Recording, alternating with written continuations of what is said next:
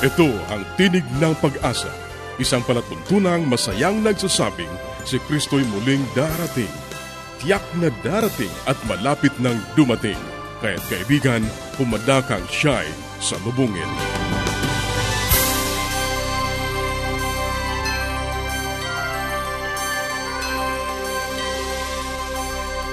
Ang programang ito ay inihahatid ng Adventist World Radio at ako ang iyong kaibigan, Ner Caranza. Nag-aanyaya na samahan niyo kaming muli sa 30 minutong paghahatid ng mga mahalagang kaalaman sa kalusugan, masaya at matatag na sambahayan at higit sa lahat sa pagtuklas ng pag-asa na nagmumula sa salita ng Diyos. Binabati natin ang ating mga kababayan sa iba't ibang panig ng daigdig. Maraming salamat sa inyong pagsubaybay, sa inyong pagsuporta sa ating palatuntunan. Sana'y patuloy ninyong maranasan ang pag-iingat ng ating Panginoong Diyos. Sa mga kaibigan natin na hindi pa nagkakaroon ng mga aklat at mga aralin sa Biblia na aming ipinamimigay ng libre, maaari lamang kayong makipag-ugnayan sa amin sa pamamagitan ng panulat, sumulat sa Tinig ng Pag-asa PO Box 401 Manila, Philippines. Tinig ng Pag-asa PO Box 401 Manila, Philippines. Maaari ka rin mag-email sa tinig at awr.org tinig at awr.org o kaya ay mag-text sa Globe 0917-1742-777 0917-1742-777 at sa Smart 0968-8536-607 0968-8536-607 0917. Pwede rin po sa ating Facebook page, facebook.com slash awr Luzon, Philippines. facebook.com slash awr Luzon, Philippines. O dumalaw sa ating website, www.awr.org www.awr.org Sa ilang saglit, ang buhay pamilya.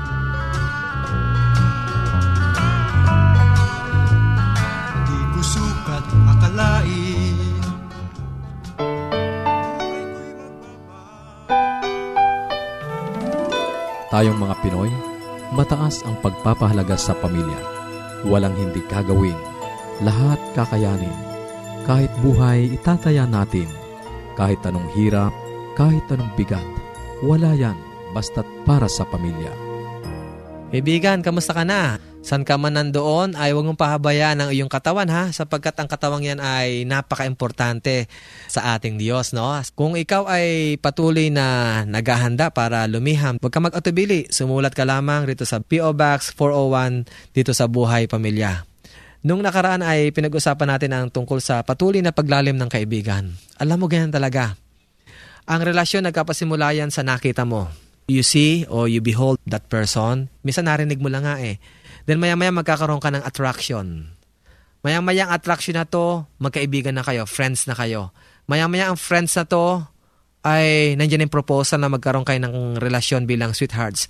At maya-maya ang sweethearts na to, engaged na kayo. Maya-maya engaged to be engaged na kayo. Maya-maya naman engaged to be married. At maya-maya naman ng kaunti, you're married at meron na kayong mga siblings. Bakit? Anong milagro nangyayari dito? Well, alam nyo, pagkaminsan o maraming beses, hindi to kayang tarukin ng sinamang tao. Bakit ganon? What is the mystery behind loving? Well, Diyos po ang nagbigay sa atin yan. Kaya ang Diyos ay napakadakila. Kung meron pa tayong papasalamatan kung bakit meron tayong relasyon, meron tayong kaibigan, may nagmamahal sa atin, well, ang lahat ng credit, ibibigay natin kaibigan sa ating Panginoong Diyos. Kasi siya ang nag-invento niyan. He is the author, He is the inventor of friendship siya rin ang author o inventor ng relationship kahit na ng pag-aasawa. Ngayon talakayin natin yung isang tanong na bumabangong tanong na, eh Kuya Ponching, ano ba yung pag-ibig? No? Ano ba yung pag-ibig? Litong-lito ko dyan sa pag-ibig kasi kahit saan ay narinig ko yung pag-ibig. Sa kanto may pag-ibig, sa bahay may pag-ibig, sa school may salitang pag-ibig, sa church may pag-ibig din, no? Ano ba yung pag-ibig na yan? Paano ba yan?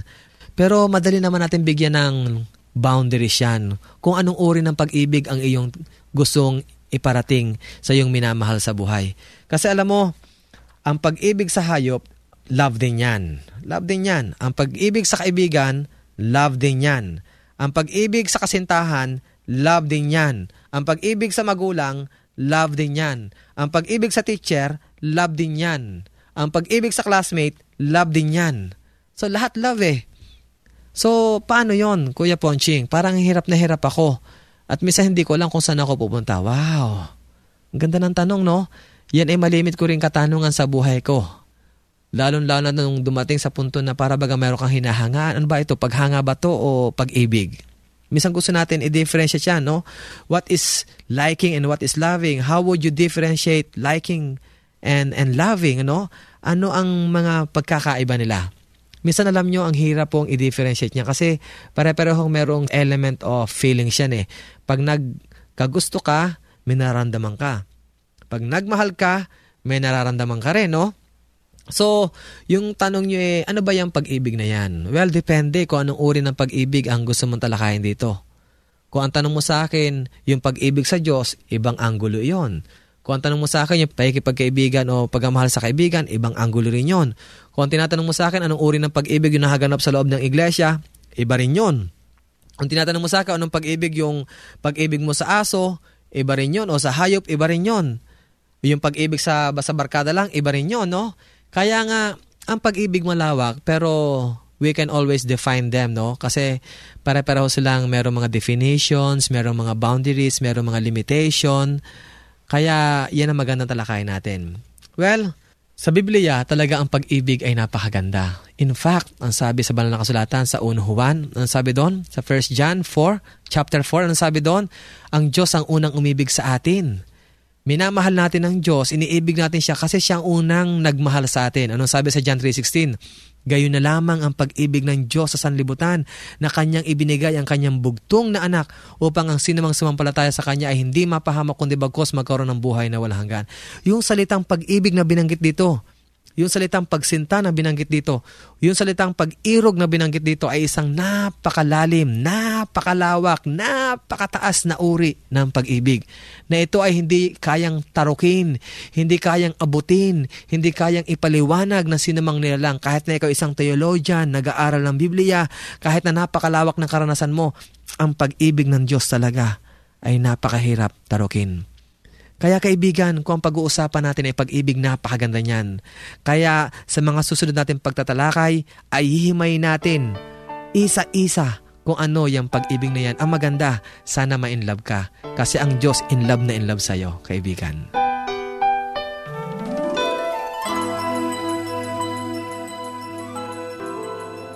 Yes, Dad and Mom are coming. I wish my parents will come too.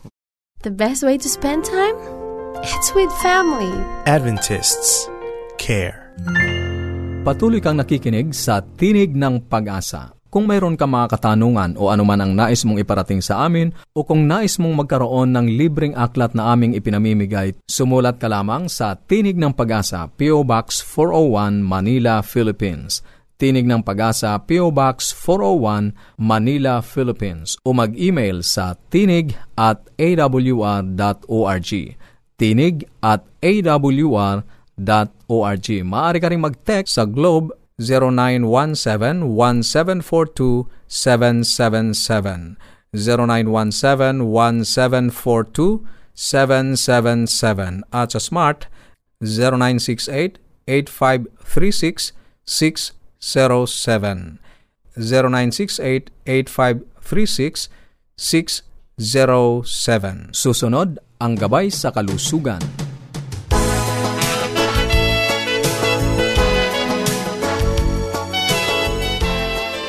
Isang magandang araw po muli sa ating mga tagapakinig. Ako po ay nagagalak na naman na magkakasama-sama tayo. Sana po kayo ay nasa mabuting kalagayan sa oras na to, sa inyong pakikinig. Meron po sana kayong napupulot dito sa health portion at pwede po kayong lumiham sa akin. Si Dr. Linda Limbarona po ako magbibigay ng payo tungkol sa kalusugan at uh, konting kaalaman tungkol sa mga karaniwang karamdaman no, ng karaniwang tao ito pong mga nagdaang araw ay pinag-usapan po natin ang tungkol sa mga sakit sa sikmura or sa bituka. At ang tinatakal po natin ay ang gastroesophageal reflux or heartburn ang tawag po dito. Ang iba naman ay parang indigestion pero ito usually parang nangangasiman sikmura o kaya parang masakit ang dibdib or parang laging may nakadagan dito sa dibdib or maasim ang laway. Minsan ang iba ay inuubo or hinihika, iba minamalat, yung pala acidic ang tiyan. Yun po pala ang dahilan. At sinabi ko po na marami pong available na gamot para dito kailangan lang ma-diagnose, no? Either silipin ang bituka o kaya ay sa signs and symptoms. Kung yung signs and symptoms nyo madalas at gantong nararamdaman nyo, eh maaring yun po ang dahilan at pwedeng uminom ng gamot. Ngayon, sa pag-iingat, ang sabi ko, bawal ang mga maaasim, no? Lalo na po ang suka natin ngayon. Talagang sa tingin ko, kasi ang iba ay mga chemical compounds na lang, no? Alam nyo, maraming mga halos pinepeke, imbis na yung natural ay yun na lamang mga acetic acid dyan. Matapang po ito, nadadigest po ang bituka natin at parang nadadamage, no? nagagasgas po at nagiging acidic lalo at ang pagkain nga ay dapat ay hindi mabilis. Ngayon, yan po ang gastroesophageal reflux disease na tinatawag at sobrang asim. Kaya kailangan iwasan po lalo na po ang hot foods. Ngayon, paano naman yung ulcer? So, akala ko ulcer tsaka yan pareho.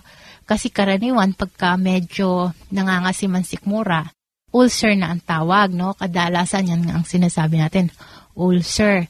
Pero ang kaibahan po ng ulcer sa gastroesophageal reflux, ang gastroesophageal reflux ay yung asim ng bituka ay parang nagagasgas ang sikmura or yung esophagus. Ang ulcer naman ay mismo sa bituka o kaya sa small intestine ay nagkakaroon ng sugat, no? Ang ulcer ay sugat. Parang, in fact, ang iba ay nabubutas ito. So, pagka ang acid ay laging nag stay no? Uh, let's say, hindi nga nag-gastroesophageal reflux, nag-hyperacidic ka rin. Or uminom ka ng gamot, ano? Alam niyo ang mga causes nito, yung pag-inom ng gamot na lalo na ngayon ang karaniwan sa mga butika ay pwede kang sumabi lang o ano bang sakit sa rayuma, ano ba ang sakit sa hika, ano sakit sa allergy, bibigyan ng gamot na ito ay nakakasakit ng sikmura, no? nagagasgas ang bituka at ito ay nabubutas at tinatawag to na ulcer. Nung araw, yun nga yung pag ikaw ay worrier o under tension, pwede rin tong mag-cause kasi related, no? Pag ikaw ay under pressure, anong nangyayari? Nagsisikrit ng gastric juice ang ating sikmura. At doon, parang isang lalagyanan o kahit ang isang damit, no? Pag lagi mong nilalagyan to ng acid, pwedeng mabutas or ma-damage, no? Ganon din po ang bituka natin. Meron po tayong mga protection dyan. Pero pagka po napabayaan natin yan at laging acidic, pwede nga pong mabutas. Like pag inom ng gamot, no? Lalo-lalo na po yung tinatawag na gamot sa mga arthritis o kaya yung pong mga steroids na iniinom ay pwede din pong makakos ng ulcer, no? Nabubutas po yan or nagsusugat mismo. Ngayon, ito pong ulcer ay pwedeng sa stomach at pwede rin sa small intestine, yung kadugtong na ng stomach. Peptic ulcer naman ang tawag or gastric ulcer kung ito ay sa stomach. At kung ang ulcer ay natatagpuan sa tiyan or sa stomach, ito po ay related sa cancer. No? High incidence ng ulcer sa stomach or gastric ulcer ay pwedeng mauwi sa cancer. Ngayon, doon naman sa peptic ulcer, dito naman sa small intestine, kadugtong na yun ng stomach ay ang problema naman dyan, maliit yung daanan na yon pagkat gumaling ang ulcer ay nagiging scar, no? kumakapal nababarahan naman ang daanan. Kumikipot ang daanan ng pagkain. Yan po ang difference ng peptic ulcer. Ngayon, ano pa ba ang naging problema bukod sa ano ba ang cause, no? Sabi ko, yung tension, masyadong nag-iisip, pressure, pwede, no? Problema. Tapos yung hyperacidic. O di kaya ay yung drugs, umiinom ng drugs. Ngayon, alam nyo, ang latest ay merong bagong bacteria na natagpuan nila, no? Ito po ay isang breakthrough sa science. Itong huling dekada ay natagpuan nila na may bacteria sa bituka, sa tiyan, na related. Pag ito ay laging nahandyan, ito ay nakakakos ng ulcer, no? Anong tawag dito? Ito ay tinatawag na Helicobacter pylori, ba? High sounding, ano? H. pylori ang tawag nila in short, Helicobacter pylori. So ito po ang bacteria na maaring maging cause ng ulcer at ito po ang latest findings nila. Kaya hanggang sa susunod po, magkukwentuhan po tayong muli tungkol sa ulcer. Tatapusin po natin to at marami pa akong ipapaalam sa inyo tungkol sa sakit na to.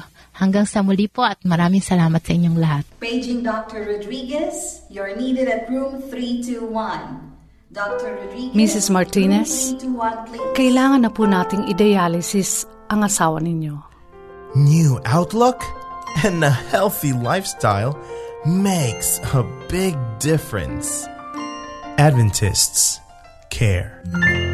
Ang inyong napakinggan ay ang bahaging gabay sa kalusugan at bago tayo dumako sa pag-aaral ng Biblia, muli ka naming inaanyayahan kaibigan na makipag-ugnayan sa amin. Anuman ang nais mong iparating, maaari kang mag-email sa tinig at awr.org. Tinig at awr.org o kaya ay mag-text sa Globe 0917-1742-777.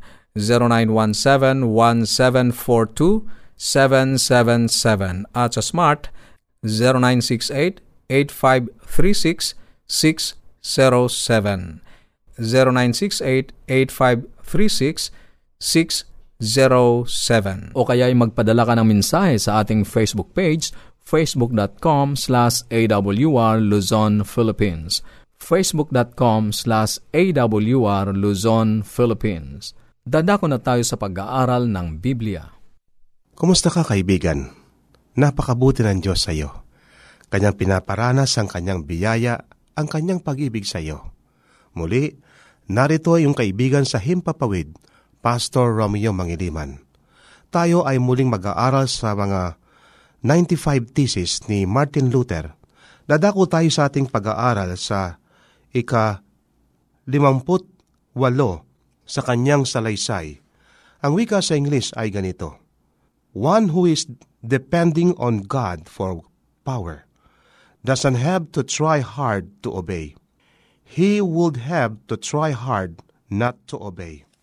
Ang umaasa sa Diyos para sa kapangyarihan ay hindi kailangang magsikap na sumunod. Kailangan niyang magsikap na huwag gawin niyon. Sa ating pag-aaral sa oras na ito, ay nais kong ipagkalab sa inyo ang isang salaysay o isang karanasan ng isang manunulat at siya rin ay isang pastor. Ang pangalan niya ay si Dr. Morris Benden. Nanito ang kanyang salaysay sa kanilang karanasan ng kanyang kapatid. Kaming magkapatid ay magkasama sa silid nang kami ay nasa koleho. Namangha ang aming mga magulang sapagkat kami ay laging nag-aaway nang kami ay mga bata pa. Ano pat ang aming mga magulang ay nag-iisip kung kami ay magbabago sa aming pagtanda. Lalo nang hindi kami magiging magkaibigan. Ngunit nangyari sa wakas ang himala at pinili naming maging magkasama sa isang silid. Isang Sabado ng gabi, ang aking kapatid ay hindi mapalagay kalagitnaan ng mga taglamig ang kakilakilabot na uri ng taglamig sa Timugang California, makapal na ulap, isang kaibig-ibig na gabi upang manatiling nasa loob ng bahay na nakapatong ang mga paa sa mesa at nagpapahingalay na nagbabasa ng mabuting aklat. Ngunit ang aking kapatid ay ipinasyang maglakad ng 75 milya patungo sa Glendale. Ang wika niya, hindi ito isang matalinong kapasyahan. Sa karaniwang kalagayan, ang pinakabuting gawin ay itali siya kahit saang hanggang manumbalik ang kanyang katinuan. Ngunit siya ay may kasintahan sa Glendale at siya ay umiibig. At alam ko ang wika niya, ang tungkol sa kanyang karandaman. Kaya, hindi lamang sa hindi ko siya pinigil, kundi isinaalang-alang ko ang kanyang ginawa ay maaring ipahintulot.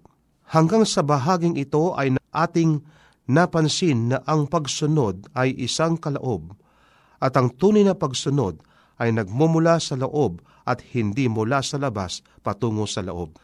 naunawaan din namin na ang tunay na pagsunod ay likas at kusa.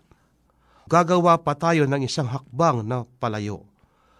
Kung naranasan mo ang tunay na pagsunod, kailangan mong magdagdag ng higit pang pagisikap na huwag sumunod kaysa sa sumunod. Kung naguguluhanan kang unawain ang anumang pangungusap, alalahanin mo ang aking kapatid ang wika niya na naglakad patungo sa Glendale.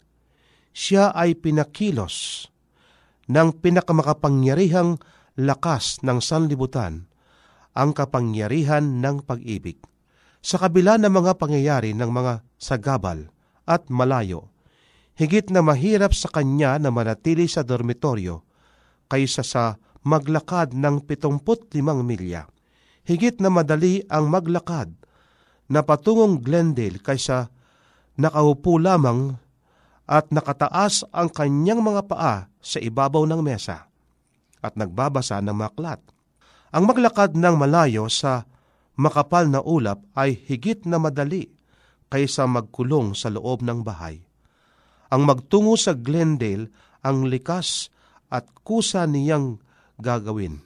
Kung minsan ng mga tao ay natatakot kapag nag-uusap tayo ng tungkol sa likas at kusang pagsunod, ay nag-uusap tayo ng tungkol sa pagsunod na walang pagsisikap.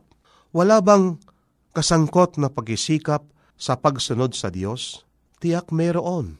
Meron bang pagsisikap na ginawa ang aking kapatid sa paglalakad niya patungo sa Glendale? Ang tanong ni Morris Benden mayroon. At ang matinding katanungan ay, saan nakasalalay ang higit na pag-isikap? Kung lalong mahirap para sa iyo na sumunod sa Diyos, kaysa sa sundin ang bugso ng iyong dandamin, hindi mo naranasan ang likas na pagsunod. Kung lalong mahirap para sa iyo ang hindi sumunod, sapagkat ang udyok ng iyong dandamin ay sumunod. Kung gayon, ay nalalaman mo na ang Diyos ay gumagawa sa iyo sa pagnanais at sa paggawa para sa kanyang mabuting kalaoban. Sa awit 40 versikulo 8, inalarawan ni David ang likas na pagsunod ng kanyang sabihin, Kinalulugdan kong sundin ang iyong kalaoban, o Diyos ko. Ang iyong kautusan ay nasa loob ng aking puso. Sa pagtingin kay Jesus ay natatamo natin ang lalong maliwanag at namumukod tanging mga pananaw ng Diyos at sa pagtingin tayo ay nababago. Ang kabutihan, pag-ibig para sa ating kapwa-tao ang nagiging likas natin. Kung naging likas mo ang sumunod, kung ang kautosan ng Diyos ay nasa iyong puso, at katuwaan mo ang gawing ang kanyang kalooban, lalong maging mahirap sa iyo ang sumuway kaya sa sumunod. Hindi ito nangangulugan ang pagsunod ay laging madali. Hindi laging madali na sundin ang iyong mga likas na hilig. Ipagpahalimbawa natin ang isang inang nag-aalaga ng kanyang sanggol. Likas na niyan na unahin ang pangangailangan ng sanggol kaya sa kanyang sariling kailangan. Akayin siya ng kanyang likas na hilig na palitan ang lampin ng sanggol, bagaman tiniyak ko na mula sa kanyang karnasan na ito ay hindi laging kanais-nais na gawin. Ang kanyang likas na hilig ang akay sa kanya na gumising sa hating gabi upang pakainin at talagaan ang kanyang anak kahit na dahil sa matinding antok ay hindi na masarap ang matulog. Lagi bang madali ang mag-aalaga ng sanggol? Hindi. Ngunit ito ay likas na niya dahilan sa kanyang pagmamahal sa kanyang anak. Para sa ibang pinangangasiwa ng Diyos, ang pagsunod ay hindi laging madali, ngunit ito ay pinakamadali. Kaibigan, Madali ang pagsunod sa ating Panginoon sa kanyang kalooban. Ang wika nga niya, Kung ako ay iyong iniibig, tuparin mo ang aking mga utos. Kaibigan, alin ba ang madali sa atin? Ang sumuway o ang sumunod? Ang sabi ng iba, napakahirap naman sundin ang mga utos ng Diyos. Ang tanong ko sa oras na ito, alin ba ang madali? Ang pumatay o hindi pumatay? Alin ba ang madali? Ang magsalita ng laban sa ating kapwa o hindi magsalita ng laban sa ating kapwa? Alin ba ang madali kaibigan? Yung ikaw ay mangalo niya o hindi mangalo niya? Sa makatwid sa ating pag-aaral, mas madali ang sumunod kaysa sa lumabag. Kaibigan, mahal ka ng Diyos. Ang nais niya sa ating pagsunod, ito ay motibo ng pag-ibig sa Kanya.